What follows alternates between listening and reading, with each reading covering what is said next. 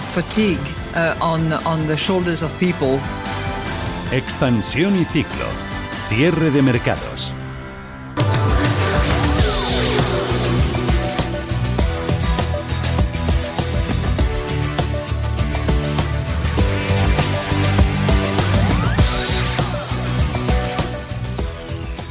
Seguimos eh, pendientes eh, del recuento final eh, de las elecciones de Estados Unidos y ahora nos centramos en nuestro país, porque la recuperación económica de España parece cada vez más lejana ante el escepticismo que levanta el borrador de presupuestos del Gobierno. A las dudas que plantea el Banco de España sobre las cuentas públicas se suman la Autoridad Fiscal AIREF, la Comisión Europea y ahora el principal partido en la oposición, el Partido Popular, anuncia una enmienda a la totalidad de los presupuestos. Mientras los presupuestos piden la exoneración total de cotizaciones para las empresas en ERTES. Y seguimos hablando de salarios. El salario medio mensual en términos brutos sube en 2019 casi un 2% y se sitúa en los 1.982 euros, su cifra más alta de la serie histórica. Es el tercer año consecutivo en el que se incrementa el salario medio después de que en 2016 bajara por primera vez en 10 años. Y hablando de salarios, una de las propuestas más comentadas recientemente es la congelación o la subida de los salarios de los funcionarios. Hablamos con Yolanda Fernández Jurado, profesora de Economía de Comillas y CADE. Muy buenas tardes. Hola, buenas tardes. Bueno, el Gobierno va a subir el sueldo de los funcionarios un 0,9% en los próximos eh, presupuestos. Esta subida salarial eh, eh, costará unos 1.500 millones entre todas las administraciones. ¿Es ahora el mejor momento para hacerlo? Vamos a ver, a lo mejor no es el mejor momento, pero hay un, un tema. Es que cuando se habla de subida de, de los salarios de los funcionarios, eh, no se tiene en cuenta que los funcionarios están muy divididos en distintos eh, en distintos bueno grados y hay un cuerpo importante de trabajadores una parte importante de trabajadores que no tienen salarios altos o sea, siempre se piensa que los funcionarios tienen salarios altos. Bueno, pues eh, efectivamente los que están en la escala más alta tienen salarios altos, pero tienes a trabajadores en escala baja, enfermeros, por ejemplo, que antes todos los sanitarios eran estatutarios y van por otro lado, pero ahora son funcionarios y no tienen eh, sueldos eh, tan altos y además los funcionarios se nota mucho la diferencia pues por con los complementos que tienen, etcétera, etcétera. Más que subir el sueldo, quizás lo que hay que hacer es cambiar un poco el cómo está estructurado todo el tema de funcionarios. Sería conveniente. Eh, la vicepresidenta económica Nadia Calviño mostraba ayer su sorpresa por las críticas del gobernador del Banco de España, Pablo Hernández de Cos, eh, a la subida generalizada ¿no? del sueldo de los funcionarios. Defendía la medida porque dice que esto favorece eh, el consumo y, por lo tanto va a ayudar a la recuperación. Vamos a ver, eh, España tiene un problema bastante importante ahora mismo y es que hay que intentar evitar que se incremente más de lo que está haciendo ahora el tema ahorro. Las familias tienen muchísima eh, muchísimo miedo a lo que va a pasar. Vamos a ser claro. Estamos hablando del lado de empresas, pero las empresas no producen si no se les compra. Eh, eh, estamos hablando de la pyme, ¿eh? porque las grandes empresas están vendiendo por online, solo hay que ver datos. ¿eh? los problemas los están teniendo la pequeña y, mediana empresa, que son las que no están haciendo el cierre de sus negocios todas las mañanas. Entonces, si el consumidor no termina de, bajar a las tiendas del barrio y no termina de comprar, mal vamos a recuperar esas pymes. Y esas pymes representan el peso fuerte de, la estructura productiva de nuestro país. Entonces hay que incentivar el consumo. Y em, eh, bueno, dábamos antes el dato del salario medio también hay que decir que un tercio de los trabajadores gana menos de 1.324 euros brutos al mes, según los datos del Instituto Nacional de Estadística. esto, si lo comparamos al sueldo de los funcionarios, ¿cómo quedaría? Pues si se va a las escalas más bajas, eh, o incluso de la mitad para abajo, dése cuenta que tiene eh, tres, cinco, seis, eh, seis grupos de funcionarios distintos. Si se va de la mitad para abajo, está a la par que un funcionario de nivel alto, una uno, una dos o incluso del grupo B, sí ganan buenos sueldos. Pero eso estamos hablando ya de un grado alto de funcionariado pero el que los el administrativo la enfermera incluso algunos médicos pues no no llegan a ganar eso o incluso servicios básicos que hay. Y es verdad que ese sistema de pago de funcionariado y de promoción dentro del funcionariado es muy antiguo y antes era eh, pues se valoraba según eh, la formación que tenía cada uno, ¿no? Se suponía que los niveles más bajos de los funcionarios eran gente pues que tenía menos preparación. Pero es que ahora mismo con las tasas de paro que hay, hay gente que opta a oposiciones de, bueno, pues de ordenanza, nivel pues inferior, siendo un licenciado. O sea, eh, hay que mirar muy bien ahora cómo está todo el sistema de pago de funcionarios y cómo va el. Sí, decíamos al principio eh, que la autoridad fiscal AIREF, al igual que el Banco de España, eh, ven bastante optimistas las previsiones de los presupuestos presentados por el Gobierno. Eh, se prevén menores ingresos y, bueno, está claro que en una crisis como la actual el aumento del gasto público se hace necesario ¿no? para paliar los efectos de la pandemia del coronavirus. mayor endeudamiento, por lo tanto, pero ¿Hay que poner ya las luces largas para que las cuentas públicas no sean insostenibles en el tiempo? Eh, es que por el lado de ingresos, ahora mismo cualquier dato que podemos tener, sea cálculo de ingresos, sea el total de gasto que se pueda producir, la verdad es que está rodeado de incertidumbre.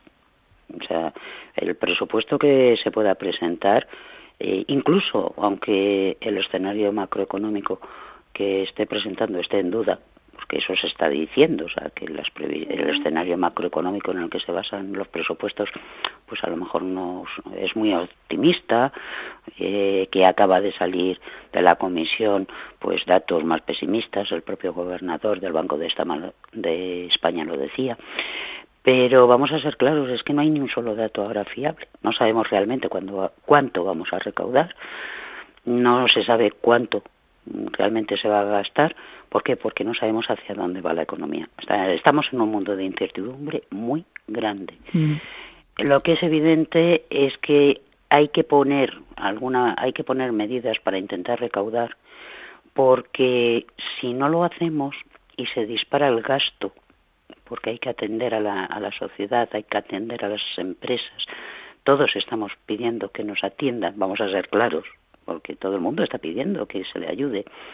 Consumidores, empresarios de todos los tamaños, todos los sectores, porque todos se están viendo afectados. Si no hacemos eso, mm, no vamos a tener fondos porque los, los fondos europeos no van a solucionar todos los problemas existentes. Entonces, eh, hay que... Tampoco sabemos cuándo van a llegar, ¿eh? Por eso, es que, es que no, no tenemos ni idea.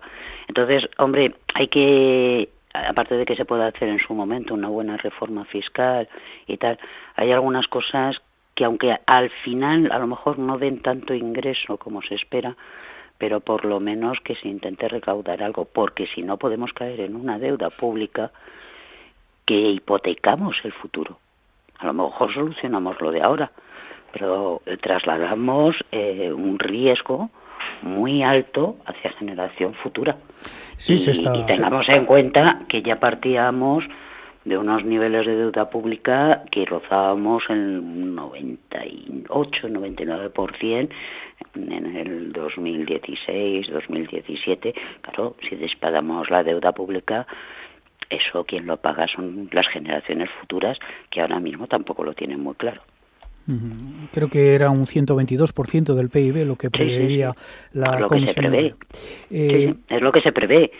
Y hombre, hay países eh, europeos que han estado muy por encima de nosotros. Nosotros éramos uno de los países que tenía más margen en deuda pública, pero bueno, que llevamos ya eh, unos cinco años con niveles altos y que ahora vamos a niveles altos. Eso hay que tenerlo en cuenta. Tenemos una crisis ahora, una crisis que es profunda, que va que es nueva, pero que es nueva para nosotros y para todo el mundo. o sea, que es que a todos les ha pillado con el pie cambiado. Entonces. Pero lo, que parece, eh, profesora, es que eh, España sigue siendo el, eh, el último de la clase, ¿no? En Europa, a todos los niveles de empleo, de déficit, de deuda. Pero también es verdad que cuando llega la recuperación eh, bueno, pues eh, el rebote es más fuerte aquí, ¿no? Bueno, nosotros eh, el tema que tenemos es que somos un país que existen problemas estructurales que no terminamos de afrontar y si van mm, bien las cosas respondemos con una rapidez. somos además muy muy viscerales, por si me permite la expresión, ¿no? Pensamos que cuando va todo muy bien va muy bien y cuando va todo muy mal, va muy mal. Por eso también tenemos que ser muy cuidadosos en, cómo decir las cosas. ¿no? Mm. Eh, es, mm, España tiene problemas estructurales, pues por ejemplo, en el mercado laboral. Tenemos que solucionar muchos temas, eh, tenemos problemas con muy localizados en los jóvenes, en determinados colectivos mayores de, de 45 años. Entonces, eh, que son colectivos que a la más mínima nos vemos perjudicados. Nuestro sistema productivo está muy centralizado en algunos sectores, se ha visto con el turismo. Mm. O sea, eh, aquí se afecta al turismo y, y se nos cae, se mm. nos cae la economía prácticamente o el sector construcción. O sea, tenemos que diversificar más. Por eso, ¿podemos abrir fronteras? ¿Podemos reactivar el, el turismo? Pues eh, se nos sube el turismo, hostelería, restauración, todo eh, aumenta el PIB. Mm, en cuanto tenemos problemas ahí, vuelve a bajar. Eh, España tiene que replantearse a lo mejor um, una nueva estructura económica y, y, ser más moderado en las reacciones, porque tenemos, somos muy, muy latinos en ese sentido, somos muy latinos pero vamos. Bueno, tenemos... Sabemos salir de las cosas, ¿sí? Sí, sí, tenemos mucha tarea pendiente en todo caso. Yolanda Fernández Jurado, profesora de Economía de Comillas y CADE, muchísimas gracias por su tiempo y buen fin de semana. Igualmente, y a vosotros. Hasta luego. Radio Intereconomía. Ponte en acción frente al coronavirus. Repasamos ahora la actualidad de la COVID-19 con Mireya Calderón. Las comunidades autónomas siguen endureciendo las medidas restrictivas para tratar de frenar la curva del coronavirus tras la notificación de sanidad en el día de ayer de 368 fallecidos más. En nuestro país ya son 1,3 millones de contagiados por coronavirus y la posibilidad del confinamiento domiciliario sigue estando en el centro del debate, aunque el ministro de Sanidad, Salvador Illa, ha señalado que España tiene todavía tiempo para evitarlo si se siguen con eficacia las actividades medidas restrictivas como el toque de queda o el cierre perimetral de comunidades autónomas y municipios. El ministro de Sanidad cree que el país no está llegando tarde. Como decíamos, las comunidades se han visto obligadas a endurecer las restricciones que ya tenían debido al aumento de casos. Una de las comunidades que ha anunciado medidas intermedias ha sido la de Madrid. Como ya hizo durante el puente de Todos los Santos, la comunidad está cerrada de forma perimetral en el puente de la Almudena del 6 al 9 de noviembre. Isabel Díaz Ayuso, presidenta de la comunidad. Ahora vienen los puentes, hemos decidido cerrar para evitar movimientos, pero no de manera aleatoria un día sí, un día no. Se trata de evitar movimientos como, el que se, como los que, por ejemplo, suelen tener puentes como el de Todos los Santos con un millón de desplazamientos.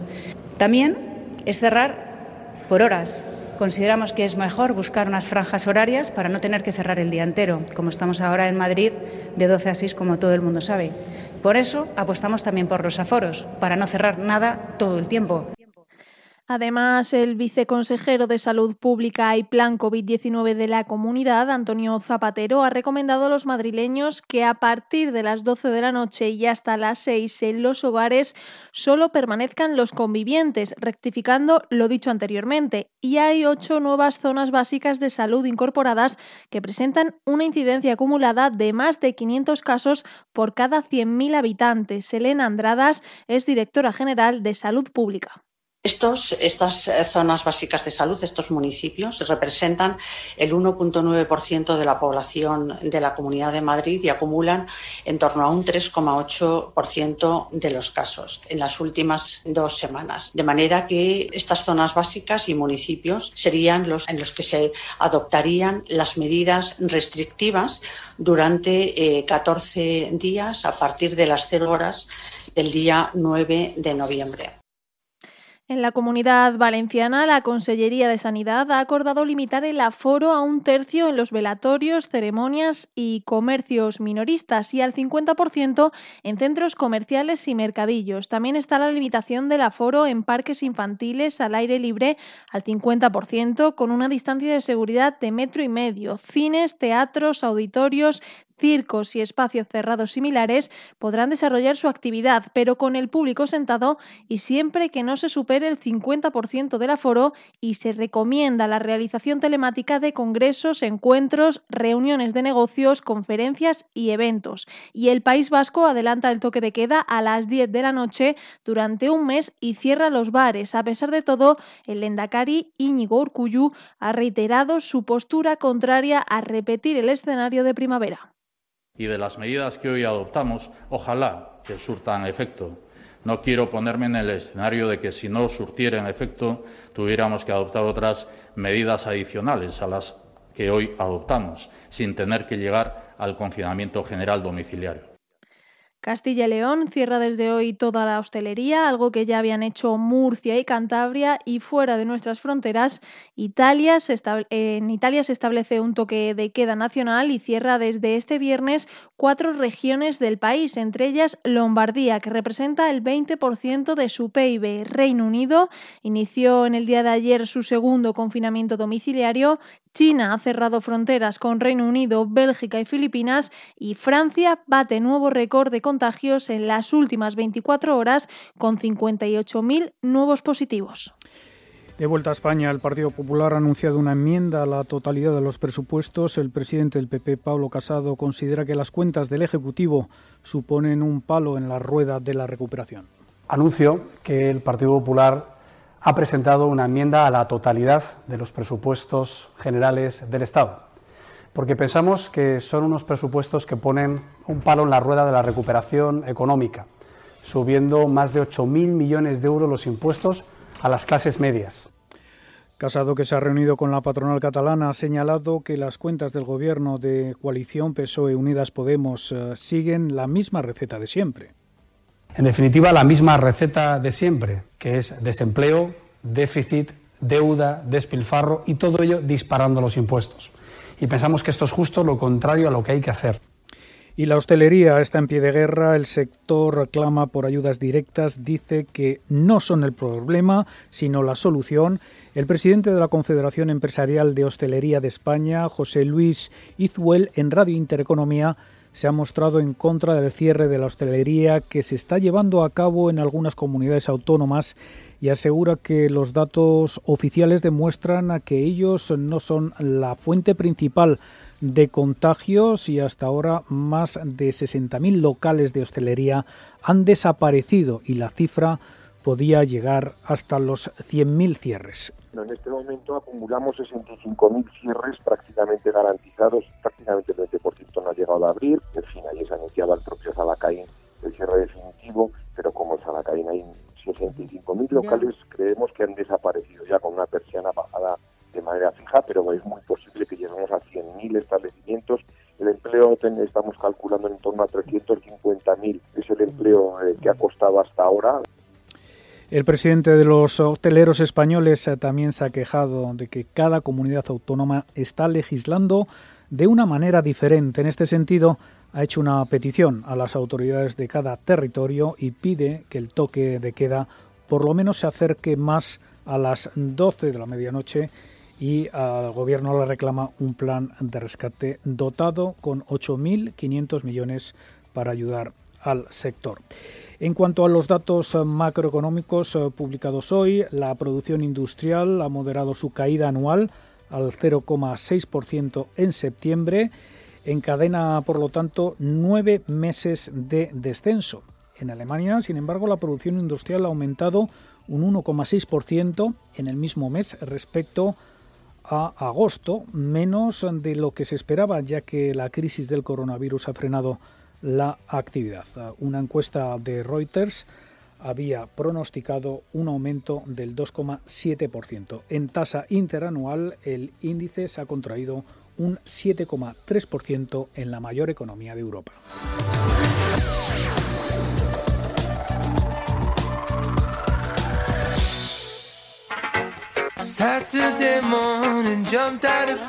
Los mejores expertos. La más completa información financiera. Los datos de la jornada.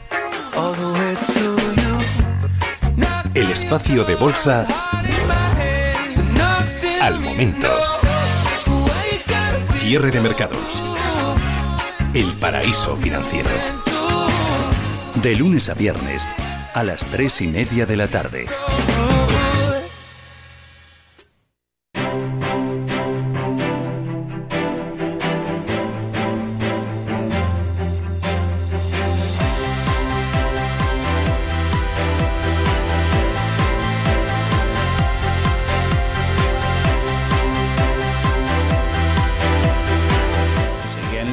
Mercados eh, mirando y siguiendo con atención el desenlace de lo que puede ser los recuentos electorales en Estados Unidos y con esas dudas pues no queda otra que apostar por las pérdidas, ligeros descensos para el SP500 del 0,16%, corrigen las 100 algo menos que hace unos minutos, un 0,6 clavado el índice tecnológico en los 12.000 puntos. Una hora para el cierre de los mercados europeos. Hacemos una pequeña pausa y pasamos revista a los mismos. Cierra el grifo a las altas comisiones. Pásate a Investme. Invierte en carteras de fondos indexados de bajo coste y obtén la rentabilidad que mereces. Entra en investme.com y descubre tu plan. Investme, tu gestor de inversiones personalizado. Es el momento de poner rumbo a la inversión que más se ajusta a ti. Y para ello, cuentas con Mi Cartera Santander, un servicio de gestión de carteras activo y flexible que invierte en una selección de fondos Santander gestionados por los profesionales de Santander Asset Management. Mi Cartera Santander, especialistas en trazar el rumbo de tus inversiones. Consulta condiciones en bancosantander.es o en tu oficina más cercana. Zona Value Club te trae el evento anual del Value Investing, un evento totalmente online que ha reunido a nueve inversores americanos y algunos otros internacionales para que puedas escucharlos por primera vez en castellano. Entra en zonavalue.club, apúntate al evento online del año y descubre lo que piensan los gestores americanos sobre los mercados en 2021. Zonavalue.club. ¿A qué estás esperando? ¿Sabía que queso Lodín está reconocido por la Fundación Española del Corazón por tener omega 3 y antioxidantes gracias a mejorar la alimentación de sus animales? Sin ser añadidos. Consulte los puntos de venta de quesos de cabra y oveja Lodín en su web www.lodincony.net. También disponibles en su tienda online. Queso Lodín. Disfruta cuidándote. ¿Te sientes atraído por invertir pero no sabes con quién hacerlo ni cómo hacerlo? XTB, el broker líder en el mercado europeo, pone a tu disposición la mejor oferta del mercado. Acciones y ETF sin comisiones hasta 100.000 euros mensuales. Infórmate en xtb.es y abre tu cuenta 100% online en solo 15 minutos. Riesgo 6 de 6. Este número es indicativo del riesgo del producto, siendo 1 indicativo del menor riesgo y 6 del mayor riesgo.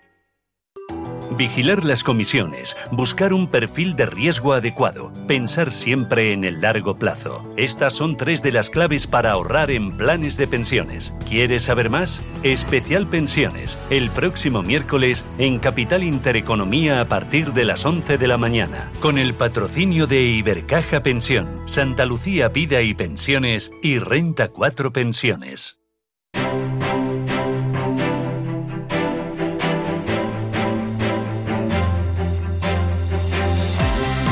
Ganancias en el IBEX, pérdidas, perdón, en el IBEX 35 del 0,48, donde si hay avances es en el mercado de Londres, que retoma impulso después de ser en la víspera ayer el que menos subió en Europa.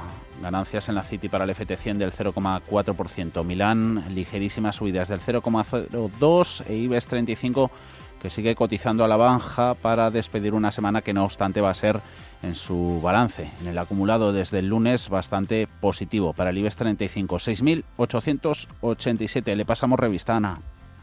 Sí, en estos momentos pierde un 0,54% y esas ganancias semanales ahora mismo estarían en torno al 6%. Dentro del selectivo vemos las mayores subidas para el Cerormital del 3,4%, arriba también un 3% Amadeus y le siguen otras como Grifols y Farmamar con avances de en torno al 2%. Por el contrario, en el lado rojo de la tabla, el mayor varapalo de la jornada se lo está llevando Acciona con caídas próximas al 4%. Banco Sabadell, Telefónica y Siemens Gamesa se dejan también más de un 2%.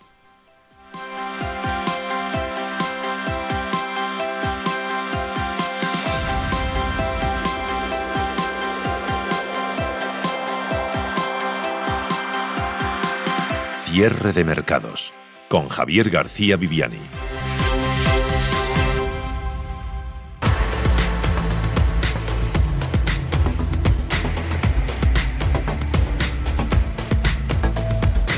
Miramos otros mercados, al comercio electrónico, un e-commerce que ya lleva años en auge, pero según varios estudios estos últimos meses marcados por la pandemia han hecho que se dispare su, crecimiento. De hecho, los datos muestran que este año ha habido 2,2 millones de nuevos compradores online en la red. Por eso cada vez son más los negocios que se atreven a dar el paso y sumarse al e-commerce. Luego hablaremos también de las telecos necesarias para ese comercio electrónico. Y a ver, ¿para cuándo despiertan estas en bolsa?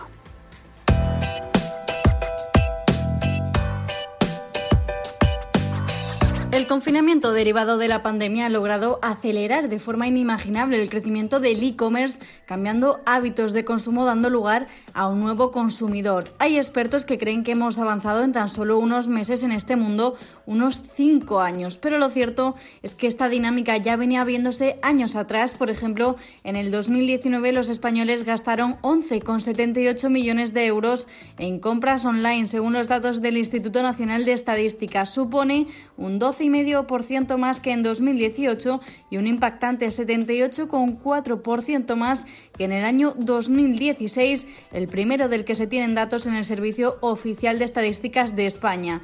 Pero estos son datos prepandemia y se espera que las cifras del 2020 crezcan exponencialmente. Por el momento, el séptimo estudio anual de e-commerce en España 2020 dice que un 72% de los internautas españoles de entre 16 a 70 años utiliza Internet como canal de compra, es decir, 22,5 millones de personas. Y otro informe, en esta ocasión de la empresa de transporte CTT Express, muestra que el 44% de los españoles realiza al menos una compra online al mes. Esto ha supuesto que muchos comercios se sumen a la aventura del e-commerce y esto no solo consiste en montar la parte técnica, porque hay mucho más detrás. El mantenimiento y la expansión de un sitio de e-commerce también es clave porque el comercio electrónico vive una transformación casi permanente. Quincho Cortés es responsable de desarrollo de mercado de Shopify en España. En primer lugar, y la primera idea a tener en la cabeza, es que nunca antes ha sido tan fácil montar un negocio online y empezar a vender. Jamás. Y hay que comprender también que el e-commerce puede ser una fuente de ingresos muy rentable que complemente, incluso en muchísimos casos, supere la tienda tradicional. Eso sí, si se maneja eh, de manera eficiente y siendo consciente de los recursos con los que cada uno cuenta. ¿no? Para ello, desde Shopify, ayudamos a que la gente pueda empezar de forma súper ágil, súper fácil y súper sencilla sus negocios online eh, y su puesta en marcha y funcionamiento, obviamente. Nuestra plataforma cuenta con un montón de funciones que facilitan al máximo la gestión de esa tienda online. Contamos, pues no sé, desde, desde plantillas con, diseño moderno y, súper sencillas de navegar, eh, gestiones muy fáciles de, inventario, pagos integrados, programas de correo electrónico para hacer campañas de email marketing, hasta cosas un poco más técnicas, ¿no? Eh, integraciones con, soluciones de logística y envíos, e integraciones con Google y Facebook para poder hacer campañas de marketing desde dentro de nuestra plataforma, etcétera, ¿no? por mencionar algunas solo. Y eh, nuestra principal, nuestro principal, principal objetivo es que el comerciante se enfoque al máximo en lo que mejor sabe hacer, que es operar el negocio, y se olvide por completo de todas las complicaciones técnicas de gestionar una tienda online. Em, bueno, eh, por, dar un poco de contexto, nuestro país eh, es una economía que está basada en pymes. El Ministerio de Trabajo calcula que el 99.8, o sea, casi el 100% del tejido empresarial español son pymes y que el 40% de ese, porcentaje son micropymes, es decir, que tienen entre 1 y 9 empleados. Entonces, teniendo en cuenta esta realidad y, para estar un poco más cerca de nuestro mercado, eh, estamos montando un equipo local que nos ayude a entender y a ejecutar de, de la mejor manera posible eh, esa digitalización de la empresa española hacia, hacia, el e-commerce. Em, otro tema importante sobre Shopify, ¿no? El protagonismo es de los comercios. Nosotros somos un poco, nos encanta decir, la marca detrás de la marca. Eh, queremos ayudarles a que controlen por completo tanto su marca como la experiencia de gestionar un propio, un propio comercio electrónico. Y en ese sentido, nuestra visión es que los minoristas eh, tengan un camino muy muy fácil para poder lograrlo. Eh, nos imaginamos una nueva realidad en la, que las tiendas tradicionales lleguen no solo a sus clientes actuales, sino que sean capaces de plantearse vender en el extranjero ¿eh? y, bueno, y, también pues, llevar el, negocio al siguiente nivel, ¿no?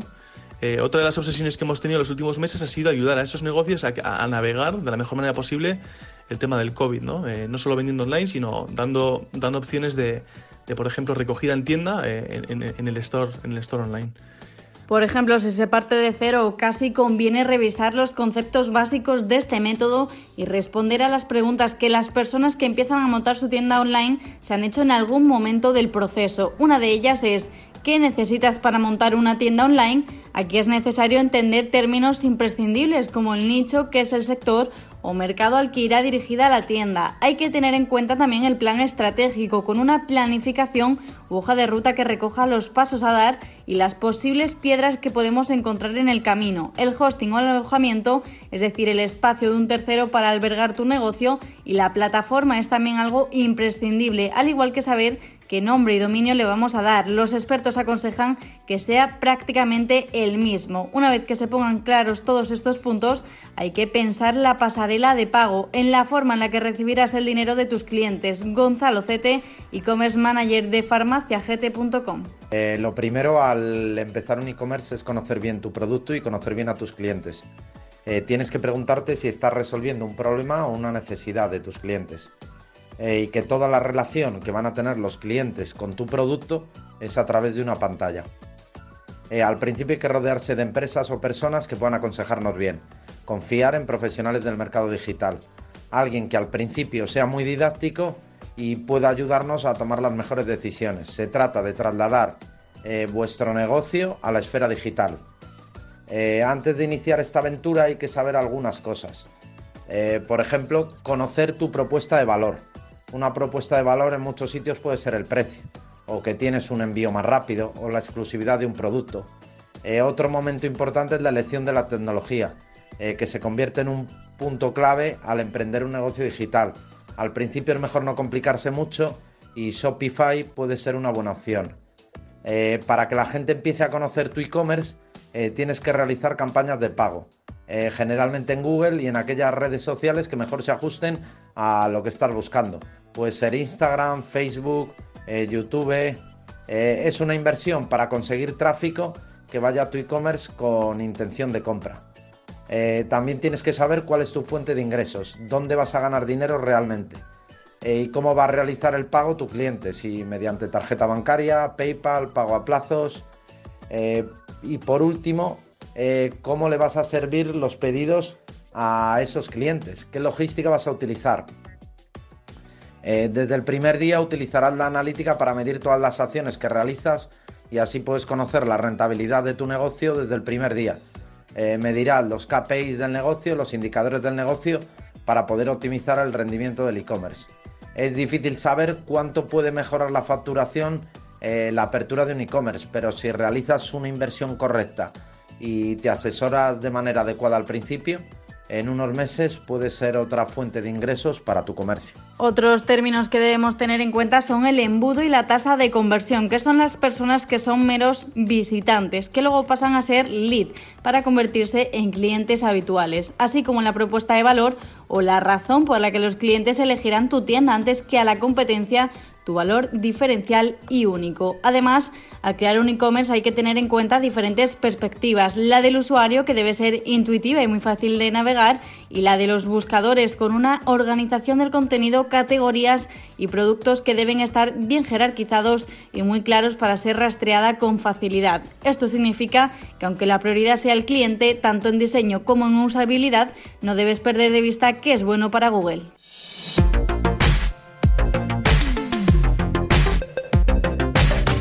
Sin duda, el mayor reto al que se enfrenta una tienda online que nace desde cero casi es el de atraer visitas. Es imprescindible adelantarse y plantear cómo será la estrategia para generar tráfico hacia la tienda. Algunas de estas fuentes de tráfico posibles son por SEO, los visitantes que llegan de buscadores, el tráfico pagado proveniente de Google, los que llegan a través de redes sociales o los que vienen a través de otras web que nos enlazan o recomiendan. También hay posibilidades hoy en día como el marketing de contenido o con influencers. Otro aspecto importante al tener lo dicho anteriormente completado será la logística. Vender online supone hacer llegar a los productos a los clientes lo más rápido que puedas y eso cuesta dinero. Tendrás que explorar las diferentes ofertas de logística para e-commerce que hay en el mercado y ver cuál se adapta más a tus necesidades. Este es uno de los primeros pasos en el e-commerce en el que muchos pequeños negocios pueden tropezar. Jorge González de PrestaShop. Pensando en un, en un comercio pequeño que no haya entrado todavía en e-commerce, bueno, yo creo que hay un montón de, circunstancias para, para, empujarlo. Por un lado está que ya el consumidor ya ha dado ese paso. Estamos hablando que ha habido aproximadamente un 8%, un millón más de consumidores que han empezado a comprar, eh, con lo cual hay una gran ventaja y luego también para poder relacionarse con su, con su clientela habitual en momentos que a lo mejor no, las tiendas offline no, no estén abiertas. El cómo empezar, yo, yo, iría por fases. Una primera fase relacionada, pues a lo mejor no hay que entrar en una tienda directamente, sino podemos empezar con, con WhatsApp y con un medio de pago sim, sencillo, un tipo Bizun y luego Bizun, y luego a partir de ahí, pues quizás ya montar una tienda, donde hay eh, tiendas del tipo PrestaShop, nosotros podemos ser una buena opción para, para poder montarlo.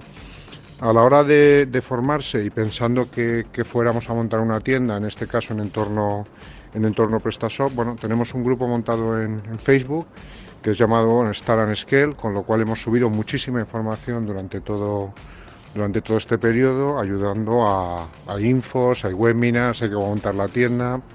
Prácticamente sin ayuda técnica se puede, se puede organizar. Eh, ¿Qué cosas o sobre qué me formaría yo? Pues hombre, yo creo que es importante tener alguna idea de marketing digital, cómo generar tráfico, tampoco es excesivamente complicado, cómo generar una base de datos, yo me empezaría a centrar ahí en una primera fase, luego hay que saber, pues eso, lo hemos dicho, un poco de tienda, pero actualmente las soluciones de tienda que hay no, no requieren un nivel de conocimientos muy alto, y de lo que sí hay que saber es de producto y, y de ser tenderos, ¿no? Y yo creo que este tipo de empresas lo, lo tienen muy claro, ¿no? Va, va un poco en su esencia de, de empresa. Y luego, el qué podemos esperar va a depender muchísimo del sector, de, cuál es la competencia, del tipo de producto, de si eh, tengo, tengo cierto margen o tengo cierto margen y sobre todo de, digamos, del cariño y del esfuerzo. Es como una tienda normal y de la relación.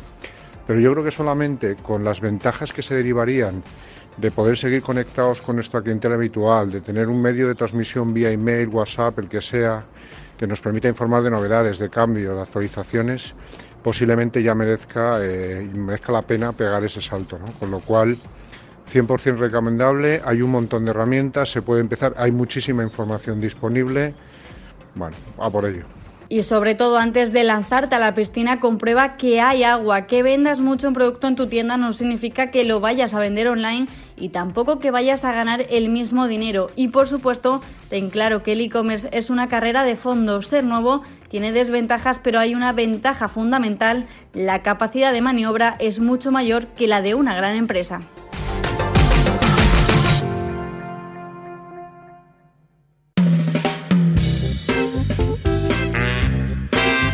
En Radio Intereconomía, el espacio de bolsa al momento.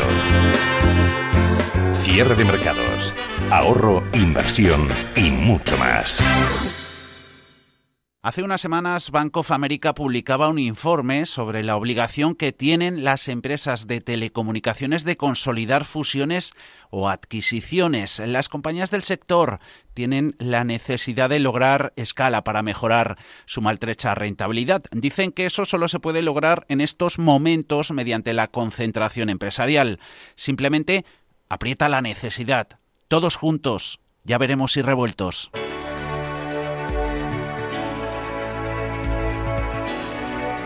Las principales telecos europeas han sufrido y de lo lindo durante los últimos meses. No han logrado capitalizar el aumento de la demanda en comunicaciones en tiempos de pandemia. Enrique Zamacola, Lean Securities. Es evidente que el sector de telecomunicaciones europeo tiene que consolidar. Eso no se nos escapa a nadie. Es un sector eh, bueno, pues muy fragmentado en pequeñas eh, o, en, medianas compañías que han sufrido muchísimo a lo largo de los, últimos meses, años. Eh, evidentemente queremos que un movimiento transnacional eh, de, consolidación pues sería muy muy bienvenido. La mayor parte de ellas acumula un alto endeudamiento, mucha deuda, que no les ha permitido acometer inversiones en nuevas tecnologías durante los últimos años. Es como si pensasen más en lo que arrastran del pasado que en su negocio del futuro. Xavier Brun, de TREA. Es que son sectores muy endeudados, que pagaron muchísimo en su día por ciertas licencias y tienes ahí un legacy, que un lastre, que es esa deuda que se tiene que devolver. De tal forma que los gestores, en lugar de pensar en el negocio y cómo hacerlo crecer, están pensando en cómo devolver la deuda. Y en el caso de, de Telefónica, por ejemplo, es, oye, me voy a vender no sé qué negocio tengo aquí, me voy a vender las torres, me voy a vender no sé qué. Eh, está pensando en reducir la deuda, ¿no?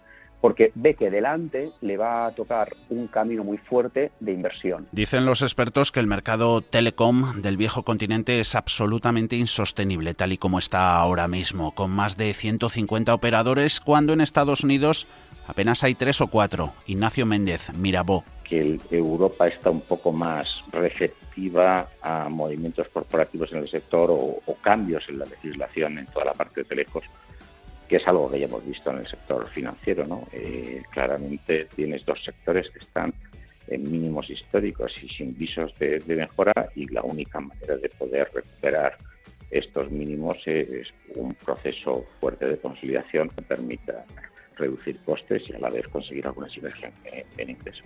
Y una de las preguntas del millón, ¿cuántos operadores son necesarios para no dañar la competencia en esta industria? Alberto Matellán de Mafre. Los mercados europeos son muy diferentes entre sí y no es fácil encontrar sinergias entre operadores. Entonces lo importante es que haya operadores rentables y eficientes, que no necesariamente tienen que ser grandes o en un número determinado. Eh, sin embargo, independientemente de este concepto, que es un concepto para inversores, eh, sí parece que hay una tendencia que apoya movimientos en el sector en Europa. En un entorno de incertidumbre, los mercados están muy distorsionados y el precio de la acción se ha visto afectado. No somos inmunes a esta situación, pero nuestro negocio es más resistente que otros. José María Álvarez Payete, presidente ejecutivo de Telefónica, empresa que llegó a valer 100.000 millones de euros, ahora ronda los 20.000 millones y gracias. Ernesto Simó, Estamina Traders. Desde 2017 lleva una caída superior al 60%, pero es que comparando con otras empresas, otros valores dentro del mismo sector, sector de telecos, no hay un punto de comparación. Eh, estamos hablando Telefónica eh, de los últimos tres años un menos 60, en el último año, año y medio, Celnex lleva una subida del 100%. Un precio, el actual, el de Telefónica, que le hace vulnerable a OPAs de otros gigantes europeos. Se ha hablado últimamente de la alemana Deutsche Telekom. Iván Sanfeliz, Renta 4. Sí, sin duda, sin duda, sin duda que sí, ¿no? Porque bueno, eh, sí que creemos que hay eh, compañías que podrían eh, absorber a un grupo como, como Telefónica, pero bueno, pues tampoco creemos que haya tantas sinergias, ¿no?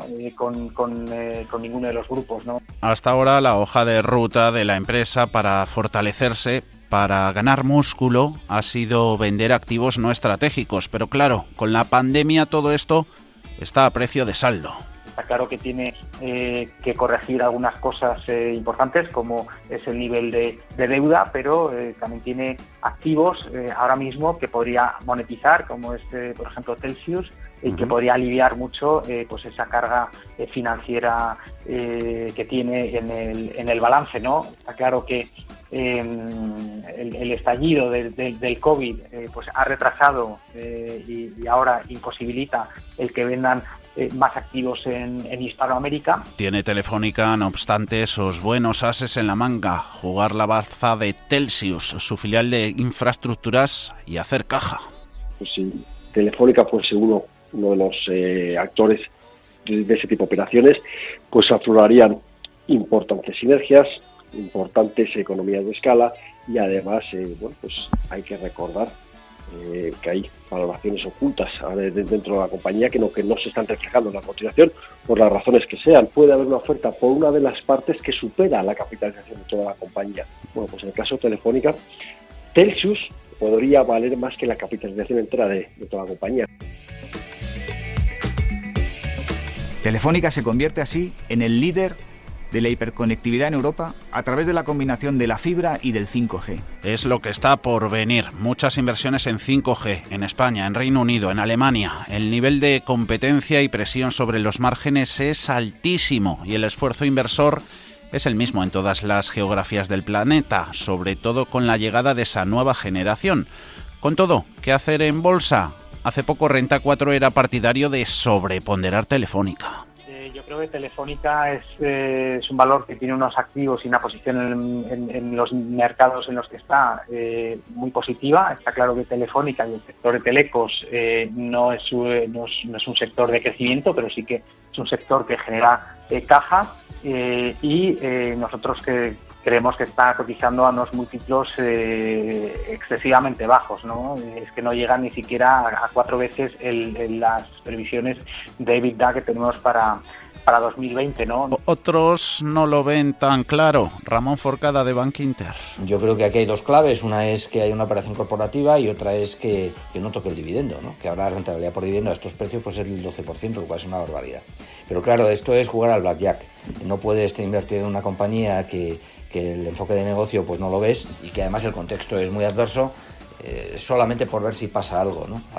y, el día que pasa y estás fuera, pues te disgustas, pero, pero uno no puede invertir eh, dejándose guiar por, por eh, eventos puntuales que pueden ocurrir o no, que, porque eso es jugar al vaya. Lo que está claro es que la crisis económica generada por el coronavirus, las inversiones necesarias para implementar ese 5G y la progresiva pérdida de rentabilidad financiera, todo eso aboca al sector a una concentración mucho mayor de la actual en toda Europa.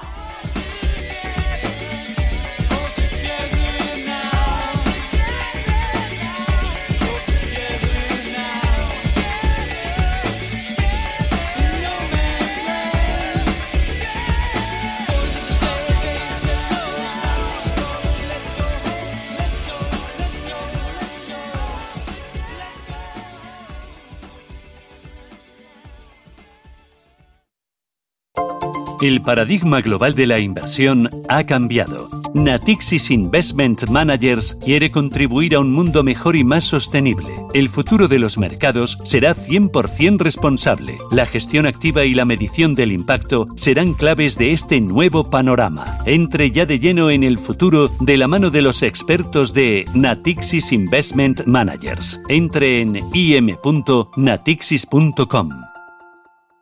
Si mantienes la cabeza en su sitio, cuando a tu alrededor todos la pierden, si crees en ti mismo cuando otros dudan, el mundo del trading es tuyo. Trading 24 horas, un sinfín de oportunidades.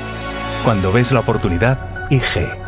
Todas las operaciones conllevan riesgo. 76% de las cuentas de inversores minoristas pierden dinero en la negociación de CFD con este proveedor. Debe considerar si comprende el funcionamiento de los CFD y si puede permitirse asumir un riesgo elevado de perder su dinero. Muchas empresas pueden ofrecerte un café o un refresco en tu oficina, pero solo Selecta cuenta con un equipo de más de 1.300 personas que trabajan para ofrecerte el mejor servicio. Selecta, líder en servicios de vending, innovando para ti. Entra en selecta.es y sorpréndete. Si caminas solo, irás más rápido. Si caminas acompañado, llegarás más lejos. Luna Sevilla es su asesor patrimonial de referencia. Prestando nuestros servicios como agentes de Caser Asesores Financieros, somos una empresa con amplia experiencia profesional y una clara apuesta por la formación de calidad, la información transparente y objetiva y por el asesoramiento financiero personalizado y continuado. Si desea más información, visite lunasevilla.es o llámenos al 91 762 3442. Es posible encontrar una gestora de fondos en la que pueda confiar, que esté conmigo a largo plazo y que me ayude a conseguir los objetivos de mis clientes? Sí, con Capital Group es posible. Más información en capitalgroup.com/es. Sintonizan Radio Intereconomía.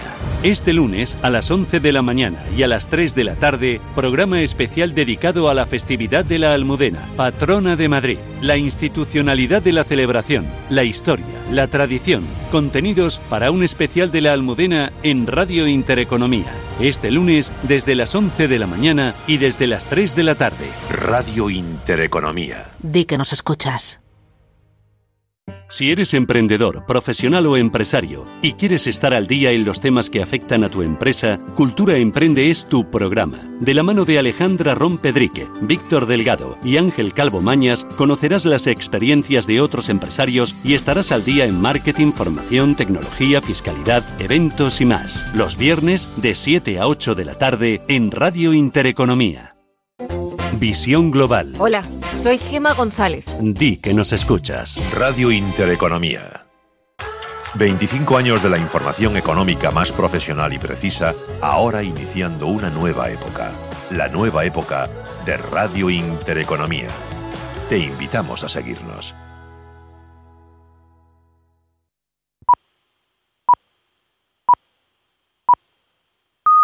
Son las 5 de la tarde, las 4 en Canarias.